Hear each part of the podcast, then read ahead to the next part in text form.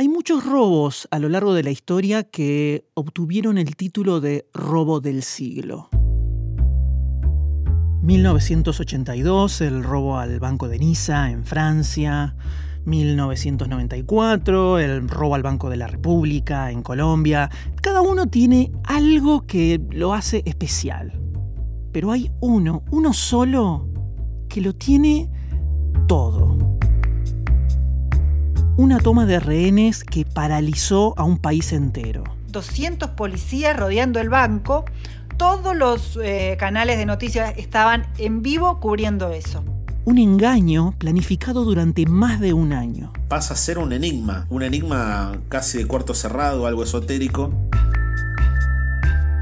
Un equipo de investigadores con el único objetivo de atrapar a los culpables. La investigación fue muy muy intensa y bueno, lógicamente empiezan a cometer algunos errores. Una traición inesperada. Un hecho de esta característica era imposible que se callen.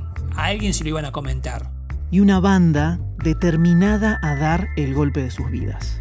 El proyecto fue como una especie de aventura, pero te digo más, era, sabía que iba a ser algo importante. Mi nombre es Mariano Payela y a lo largo de esta serie te voy a demostrar por qué el 13 de enero de 2006 en Argentina ocurrió el verdadero robo del siglo. La historia real de un plan casi perfecto. Una producción original de Adonde Media. Próximamente en tu aplicación de podcast favorita.